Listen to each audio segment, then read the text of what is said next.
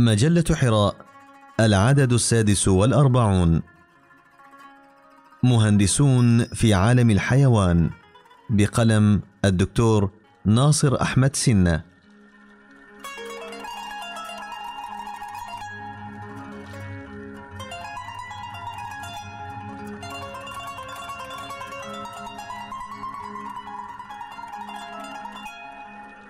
لا شك أن القندس مهندس بارع في عالم الحيوان ينتمي للقوارض المائية فيشيد بأسنانه الحادة التي تشبه الإزميل السدود والمساكن من أخشاب الأشجار.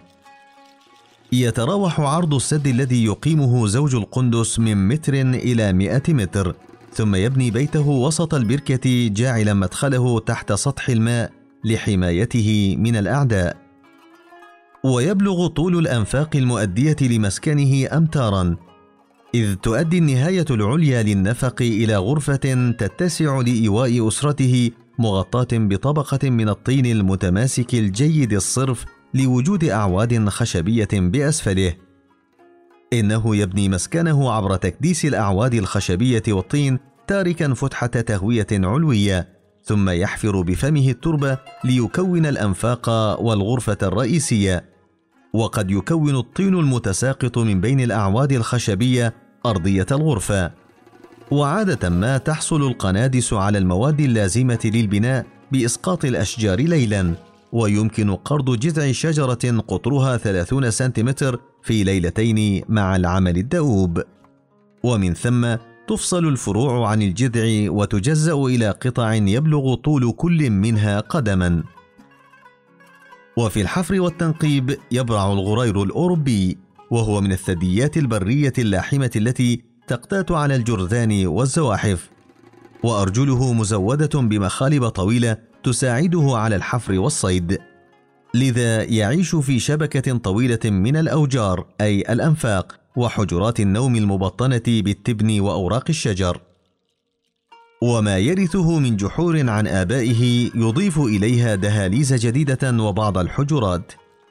وقد يعيش في الجحر نحو خمسة وثلاثين حيوانا ويبني في الجحر منافذ إضافية لتمكنه من الهروب السريع. وقد عثر على جحر له 178 مدخلا ويتكون من خمسين حجرة. ويربط فيما بينها نظام دهاليز تصل في مجموعها إلى طول 880 مترا ويهتم بشدة بنظافة جحره حيث يبني مراحيض للتبرز بعيدا عن الجحر. وهناك شواهد لدفنه أفرادا من عائلته بعد نفوقهم. ويمكن للغرير العيش خمسة عشر عاما لكن يكثر اصطياده طمعا بجلده ووبره الجميل.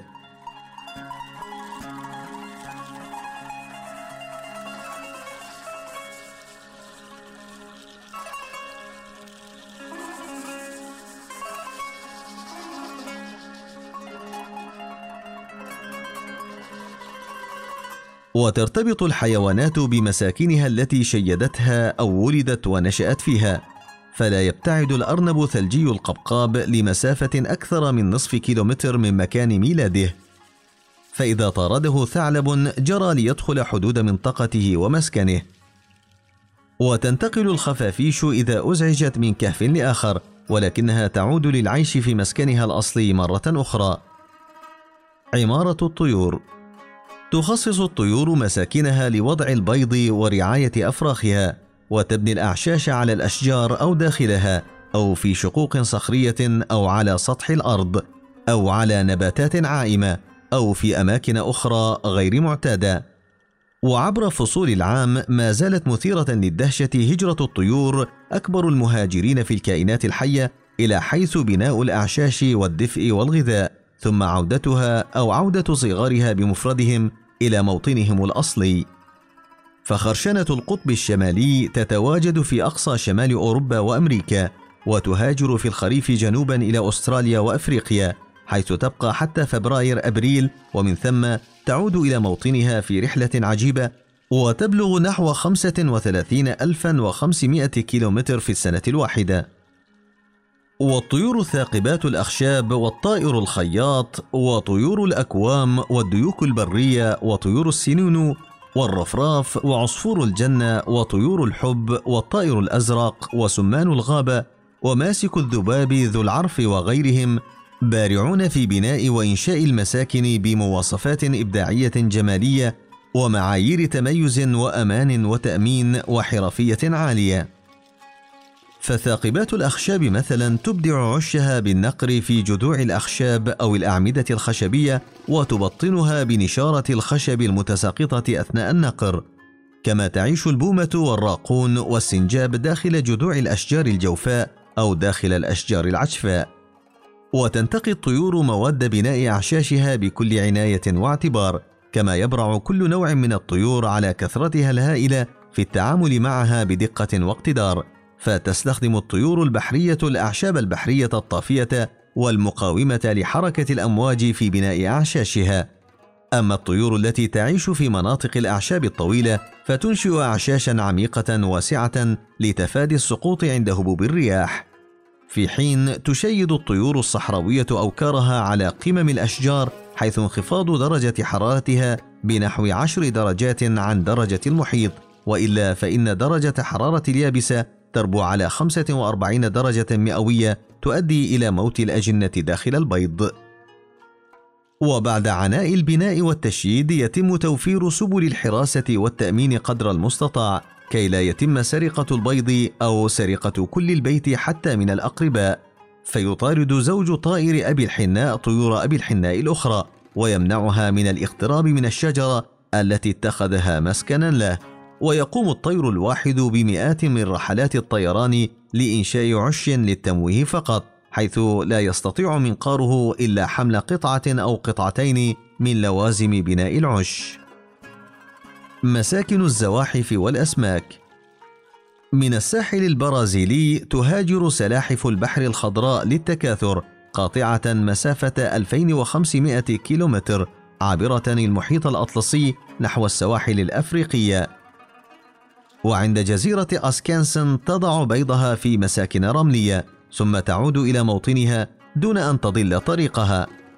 وفي أمريكا الجنوبية أيضا يعمد الضفدع الحداد وصانع الفخار لعمل إناء من الطين على مدى اثنين أو ثلاثة ليالي ومن ثم ينادي أنثاه لتضع البيض في أمان داخله. وقد يصنع الذكر من سمك أبو شوكة عشا مريحا وواسعا لتضع أنثاه فيه نحو 300 بيضة.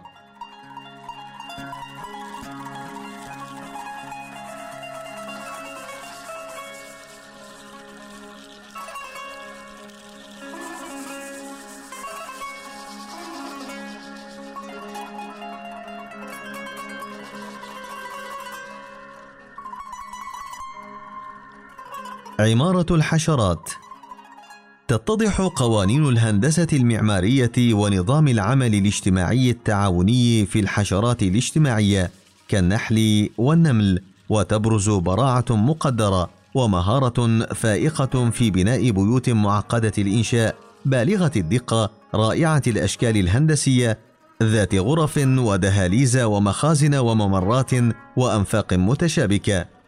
هذا وقد يصل ارتفاع عش النمل الأبيض إلى سبعة أمتار لأن عدد البيض قد يصل إلى ثلاثين ألف بيضة في اليوم الواحد. وما سيتبعه من بناء غرف جديدة لتسع هؤلاء القادمين الجدد من النمل. وكذلك حشرة الترميت الإفريقية تبني بيوتا كالقباب والتلال والمسلات وتزودها بقنوات وفتحات خاصة كي يرتفع الهواء الساخن إلى الأعلى ليحل بدلا منه الهواء البارد من أسفل. إنها طريقة رائعة من حيث تكييف الهواء أليس كذلك؟ ويعتبر إنتاج الحرير في العناكب عملية روتينية تستعمل فيها العديد من أنواع الخيوط الحريرية لحماية البيض من الجفاف والعوامل الجوية ولصيد الفرائس في آن معا. فهناك نوع ينصب الشباك للفرائس الطائرة، ونوع آخر يحفر في الأرض فخة، حيث تكون الخيوط لزجة قابلة للصق الفرائس عليها. وتنسج العناكب أنواعا وأشكالا مختلفة من الأنسجة، فمنها ما هو على شكل مثلث أو دائرة أو نسيج متشابك أو على شكل أنابيب. أما عناكب الماء فتكيفت لتستطيع العيش بالماء، فتبني بيتا حريريا مقنطرا بين النباتات تحت الماء. وطريقتها في التنفس حمل فقاعة هواء من سطح الماء تجعلها قرب معدتها بواسطة رجليها الخلفيتين بينما تنحدر بها إلى بيتها وهناك تطلقها فيصعد الهواء إلى قنطرة بيتها آخذا محل بعض الماء وباستطاعة العنكبوت الصياد الذي يعيش في مياه أمريكا الشمالية والمكسيك بشعيرات صغيرة أن يجعل في بيته من الهواء ما يكفيه للبقاء تحت الماء لمدة 45 دقيقة. سلوك غريزي هل تشييد هذه المساكن والأعشاش سلوك غريزي لهذه الكائنات الحية؟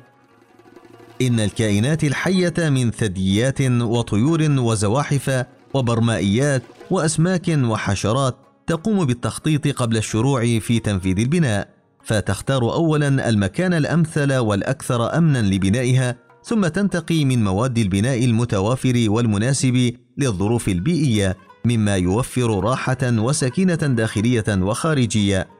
حتى إن طيرا يبني عشه لأول مرة يملك قدرة عجيبة في البناء وينجز مهمته دون خبرة سابقة له، فضلا عن أن العديد من أنواع الحيوانات عبر العالم تبني مساكنها بالكيفية العمرانية والنسق المعماري ذاته.